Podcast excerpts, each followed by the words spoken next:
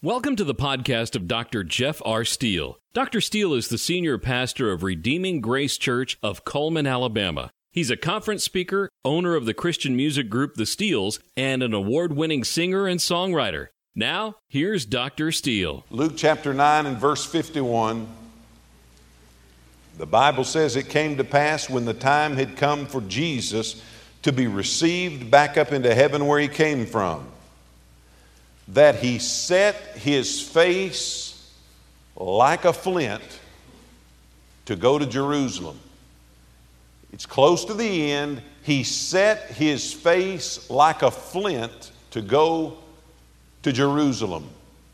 Now, a flint, for those of you who are younger and don't know, and for those of you who are older and don't know, when it says he set his face like a flint, that simply means he set his face like a rock. He set his face like a stone. There was a resoluteness in his face to go to Jerusalem. He now started his long and final last journey to go to Jerusalem, where waiting for him in Jerusalem was death on the old rugged cross.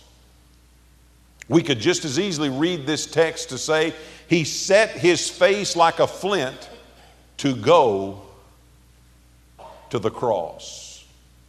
There are two kinds of courage at work in the world today, always have been. First of all, there is the courage of the moment. It doesn't require any specific foreknowledge of what's about to happen. It doesn't require any special training or anything like that. The courage of the moment is simply when you react to something that happens to you. You didn't know it was coming, you didn't know what was going to happen, but you react in that moment. Probably the most dramatic example of that kind of courage in our lifetime and in the United States happened on September the 11th, 2001, when the World Trade Center towers were burning and we now know were soon to come crumbling to the ground and the emergency medical personnel and the firefighters who were already in those buildings responding to something they didn't know and didn't expect then the fire began to burn out of control all over the building, and it became evident that the building was soon going to collapse. They didn't run out the front doors of those buildings to safety, they ran back in the front doors of those buildings and saved scores of people who, without their help at that moment, would have died and been added to the list of Americans killed in the terrorist attacks on our nation on September the 11th. That's the courage of the moment. And thank God for people who at times they don't know when it's coming, something rises up within them and allows them to perform heroic acts in the moment. Thank God for that kind of courage. Then there is something we will call planned courage. Planned courage stands at the starting line, looks ahead and sees on the other end the finish line. But in between the starting line and the finish line, they see every kind of crisis and calamity that will come against them between the starting line and the finish line.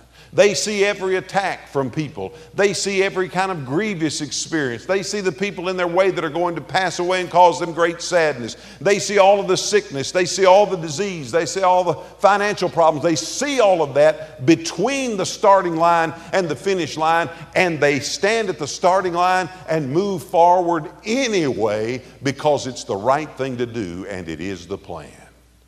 Jesus Christ demonstrated that kind of planned courage when he stood at the starting line, knew all of the things that were going to happen to him in his life, and still he set his face like a flint for the cross. Because the cross was God's destiny and God's plan for him on this earth. Jesus Christ came here to die. And he set his face like a flint, resolutely like a rock toward the cross. I don't know everything. Matter of fact, you can do me a favor if you ever meet anybody in the community that says, Y'all's pastor must know everything. Please tell them, I don't know everything. But I do know this. I know that nearly six out of every 10 marriages in America ends in divorce. Now, I'm not picking on you today. If you're here and you're in the middle of a divorce or if you're on the back side of a divorce, listen, I know things happen. I didn't come here to preach about your marriage situation. But I know six out of every 10, nearly six out of every 10 marriages ends in divorce. I know that. And I also know that my wife and I, about two weeks ago, celebrated 26 years of marriage. The other night, we're going to sleep. I'm almost asleep. And it just dawned on me. And I looked over and I said, Honey, can you believe we have been married 26 years? Her answer surprised me a little bit. She said, Yeah, I can believe it. well, I just rolled back over and began to drift off into dreamland. It wasn't three minutes later, I feel an elbow in my back. And I'm thinking, What is up with this? So I said, What? She said, Has it only been 26 years? 26 years we've been married. Six out of every 10 marriages ends in divorce. I'm going to tell you, and she would second me on this, there are a mighty lot of people who we came up with at the same time who got married right around the same time we did who didn't make it 26 years. They didn't make it, some of them 10 years, some of them didn't make it five years, some of them didn't make it two years. You say, well, Brother Jeff, let's think about those people. Maybe they had some financial considerations that worked against them making it in their marriage. Maybe there was some death and grief that came into their situation. There's no telling what it, what it is, Brother Jeff, that could have happened to them that didn't happen to you that enabled you to make it and them not to make it. All shut up. I can take you back to days in our marriage where we have literally bowed as a family on our knees in our living room with tears streaming down our faces and begged God to do something about our financial situation. It had gotten so bad we didn't know where the food was coming from. We didn't know where the next bill was going to be paid from. We didn't have any money and we got down and asked God to do something about our financial situation. The other day we were talking about 26 years of marriage, and we began to talk about all the people in our lives that were at our wedding that have died in the 26 years after that.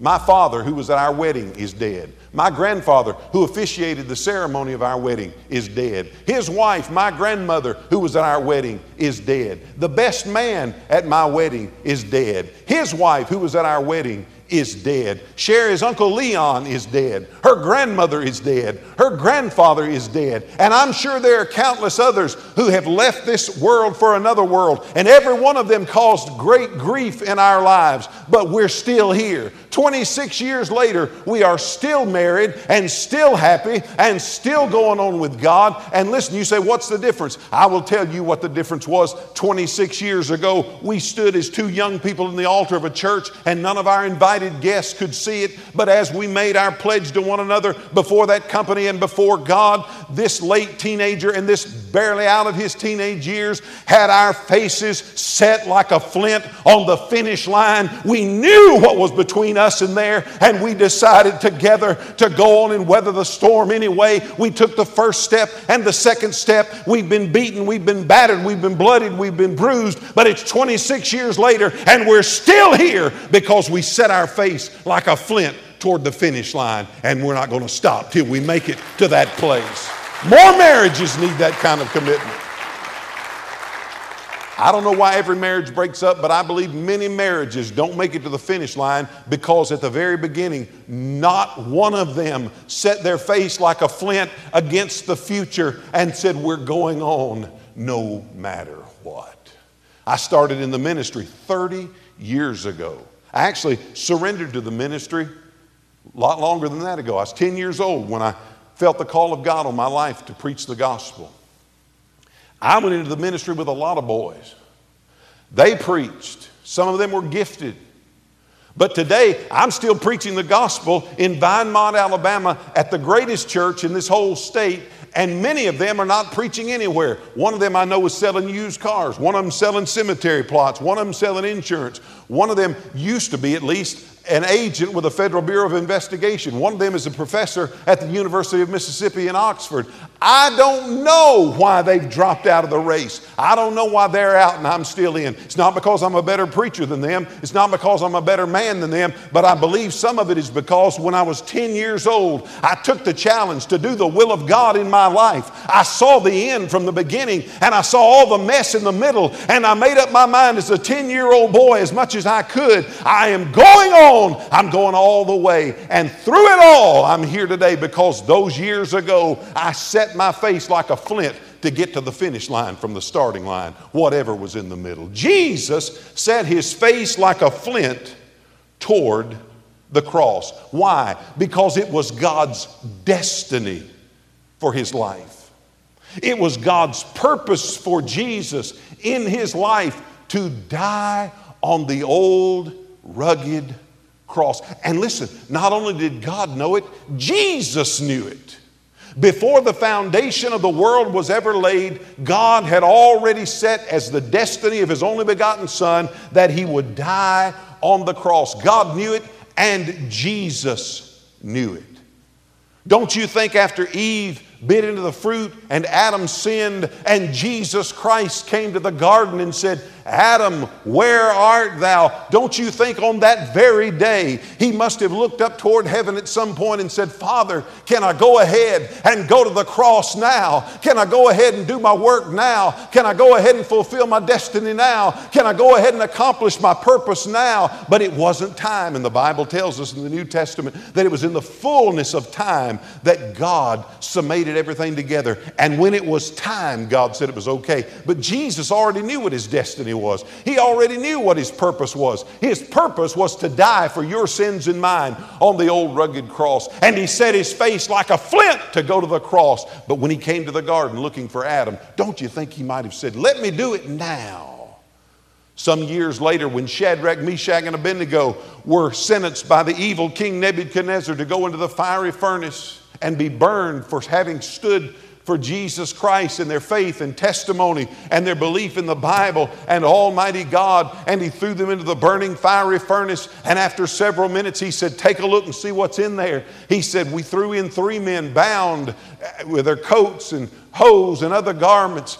And lo, I see four men walking around loose, and one of them looks like the Son of God. Don't you think when they came out of the other side from the fiery furnace that he must have said, Father, let me go now. Let me do now what I know my purpose is. Let me go to the cross now. Let me go to Calvary now. It is my destiny to die for the sins of the world. Let me go now. But it was not yet time for him to go.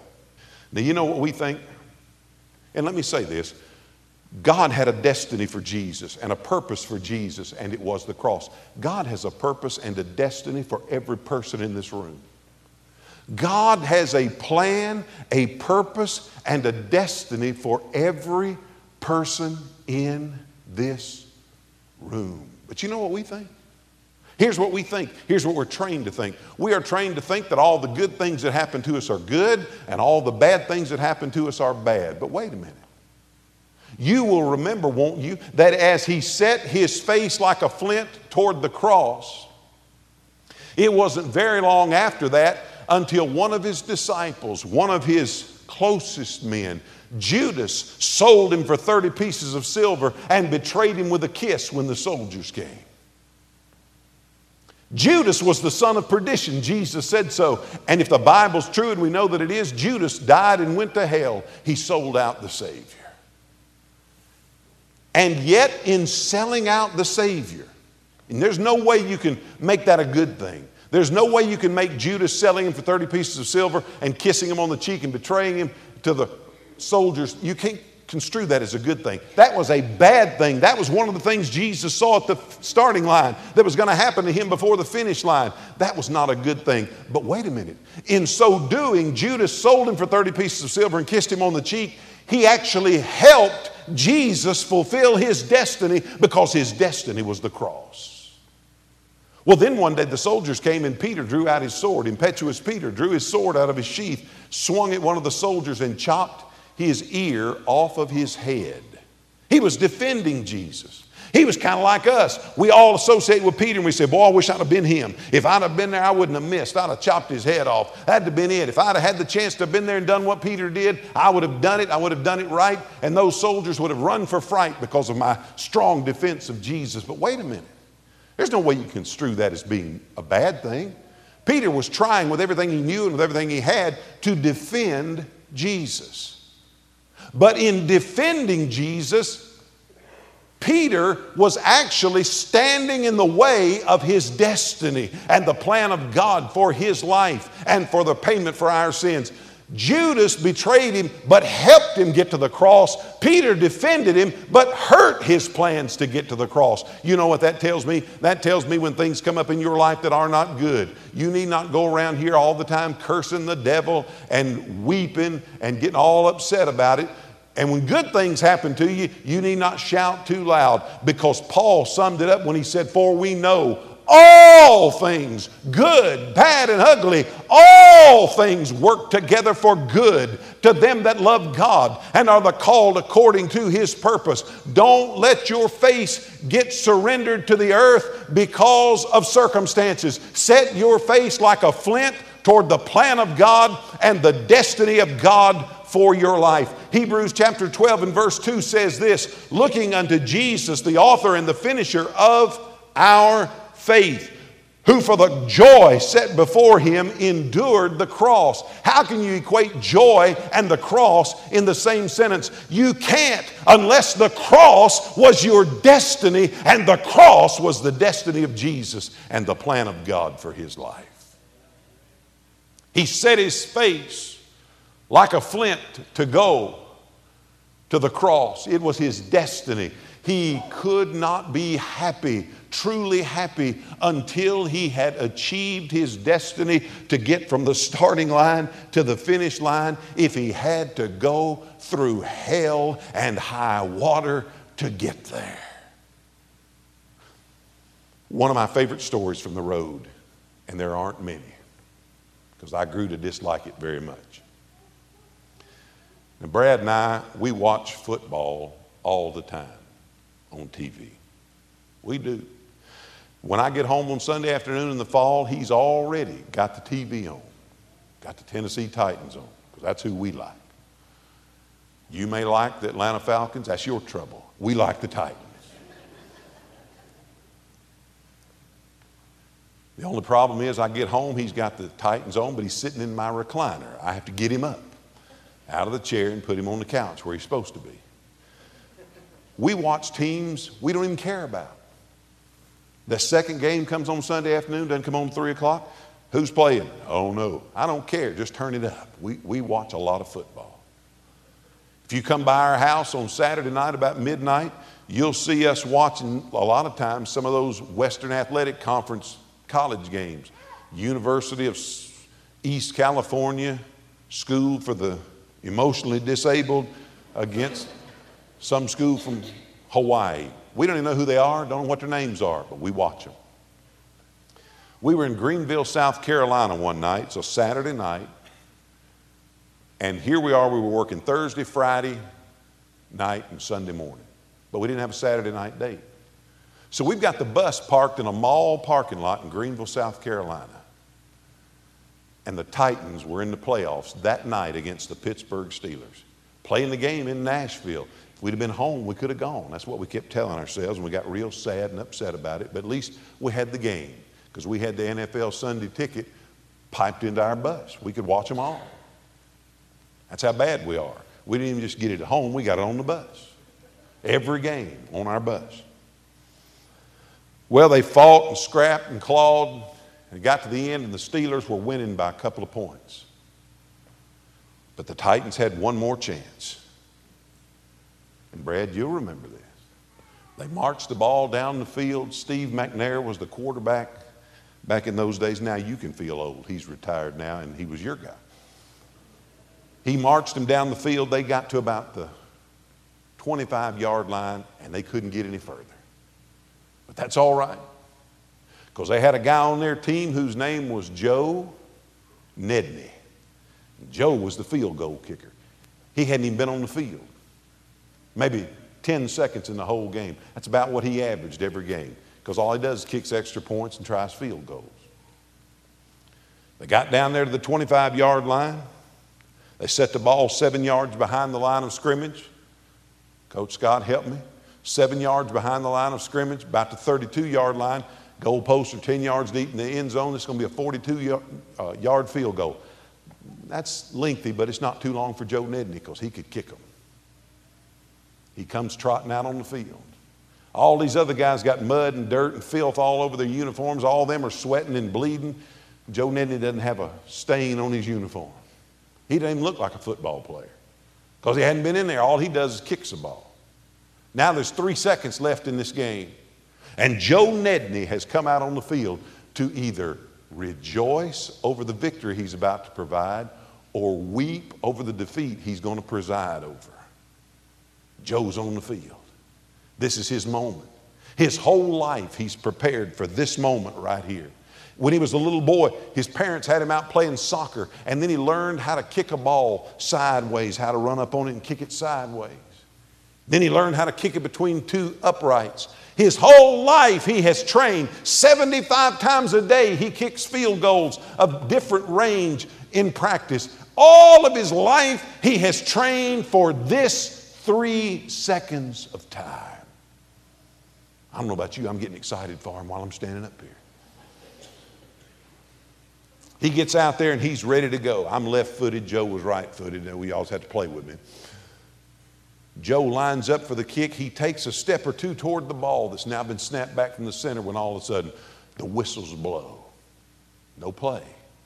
Because Bill Cowher, the coach of the Pittsburgh Steelers, strategically positioned himself next to the referee, and when he saw the ball was about to be snapped, he called timeout. Now here's Joe Nedney, three seconds on the clock. He's already gone through the mental preparation to go forward and kick the ball. Now he's got to wait another two minutes while the networks play their commercials and the Steelers mill around on the field waiting for the clock to start again. Now we're ready to go. He stood through the whole game, his whole life. He's waited for this three seconds. He finally got on the big stage. He's about to get it or miss it. And Coach Cowher called a timeout. That's not a good thing. The other team's done something to get in his way. But he says, Well, that's all right. I knew that was coming. I'm going to kick the ball through the uprights. And I'll never forget this. I don't know that I've ever seen anything quite like it. 2,000 to 3,000 Pittsburgh Steeler fans are sitting in the end zone right in front of him. The Tennessee folks sold the Pittsburgh people some tickets, but they put them down the end of the very end of the end zone thought they were giving them the worst seats in the house, but right now, Joe Nedney thinks they're the best seats in the house for them because while he's getting ready to face those uprights and kick that ball, his moment in time has come. They're all standing up shouting, Block that kick! Block that kick! You ever had 3,000 people stand and look at you and say, We don't like you. Your mother stinks. I mean, it's hard to perform in those kind of situations. Joe's facing it down, screaming people saying, We want you to fail. A timeout has now iced the blood in his veins. He's not as ready as he was two minutes ago, but he's ready. He comes forward, the ball is snapped, all of the energy being expended by the offensive lineman trying to keep the defense out, and the defense straining for everything they have to do what the fans are encouraging them right behind them to do block that kick. Joe Nedney comes forward. He's already coming forward as the ball is sailing back to the holder through the air. And when it hits the ground, he kicks it. It goes straight through the uprights. I'm not exaggerating. Fireworks went off all around the stadium. The people went absolutely berserk. I don't think I've ever seen a reaction like that. They did everything but run on the field and tear the goalpost down these rockets are shooting off into the air over the skyline of the city of Nashville, and delirium sets in amongst the people. Joe Nedney is crying. He's hugging the guy that held the ball for him. He's patting all the offensive linemen on top of their helmets. It's a scene that you could only dream about and Hollywood couldn't come up with. When all of a sudden, Jeff Fisher is shaking hands with Coach Bill Cowher, when all of a sudden, they flip back to the scene on the field, and all of the officials are standing around a penalty flag that was on the field. One of his offensive linemen had twitched a little bit, and they had called him for illegal procedure. Now, after all of that, he got to do it again. The rockets have already been shot off. The fans have gone crazy. The coaches have shaken hands. All of his teammates have hoisted him up on their shoulders. He's been through a timeout. Now he's actually accomplished his goal. He has fulfilled his three seconds of destiny, and he's got to do it again. The smoke is still hovering over the stadium from the pyrotechnics that have gone off where he made it the first time. He's got to do it again. Now, think about this. This is his moment of destiny. This is what he's trained for all of his life. This is his purpose for living. In the next three seconds, he's either going to rejoice over his success or weep over his failure. But three seconds, his whole life comes down to three seconds. The guys on the other team messed him up. They called timeout. The guys on his own team messed him up. They were moving before the snap of the ball. Now the ball's been moved back an additional five yards for the penalty. Now, what was a 42 yard, yard field goal is a 47 yard field goal. He's got to do it again. I'm not a place kicker, and I'm glad I'm not because when those rockets went off, they'd have lost me right there. I wouldn't have had the strength to put my foot into the ball. But once again, they line up. Once again, the offensive linemen exert all of their energy to keep the defensive players out. Once again, the defensive players are straining with every muscle in their body to try to get in and do what the fans behind them are encouraging them to do, and that's to block that kick with the smoke still in the, in the air over the stadium and the fans much more quiet now because they don't know what's going to happen next. Joe Nedney approached the ball again and somehow watched as the ball sailed straight through the uprights. Titans win. Three seconds. His life came down to three seconds on a football field. But listen, that three seconds on that football field is nothing compared to the 70 years we're promised in our life up beside eternity. What am I saying to you? I am saying, don't miss your destiny. Don't miss the plan of God for your life. If Jesus had missed the plan, every one of us would be lost. All of our sins would remain unforgiven. We would be on our way to hell today if Jesus had missed his destiny. Now, listen, for you, Daddy, your destiny may be God may have put you on this earth to be the parent to your children to be the beacon that shines the way in their life. You say, You don't know what my kids do. They go out drinking. They go out, they've been in trouble with the police. They've stole stuff. My kids are a mess. They need a daddy that can be the light that shows them the way back. Grandma, grandpa, it could be that God has put you here and your destiny is to be that loving and encouraging grandparent to your grandchildren. Mom, it could be your destiny is to raise your children up with good manners and to raise them up in the nurture and the admonition of the Lord, along with the help of your husband. God may have put you here, and your destiny is to raise godly young people. I don't know what your destiny is. I don't know what your three seconds of life is going to boil down to, but I know this.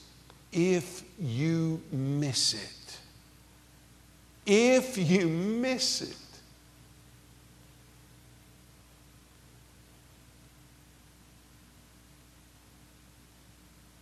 you'll remember it for eternity. Don't miss your destiny. Make sure you are where you're supposed to be, when you're supposed to be there, and don't you let anybody, no devil of hell, no angel of heaven, no person who sits beside you in church, no person who works with you at the workplace, don't let anybody knock you off the path where you saw at the beginning all the way to the finish line, all the obstacles in between you and there. You go forward because every time you pass an obstacle, whether it was the other guys calling a timeout or your guys being offsides, listen, whenever you face an obstacle, you can rejoice and know I'm that much closer to the finish line. I'm that much closer to the finish line. Jesus set his face like a flint for the cross. Why? Because it was his destiny, it was God's plan. And it was right. Every head bowed and every eye closed. If you'd like to contact Dr. Steele, you can go to his website at jeffrsteele.com. If you'd be interested in Dr. Steele coming to speak or having the Steeles minister at your next event, there's a booking inquiry form there. You may also call the office at 256 590 2068.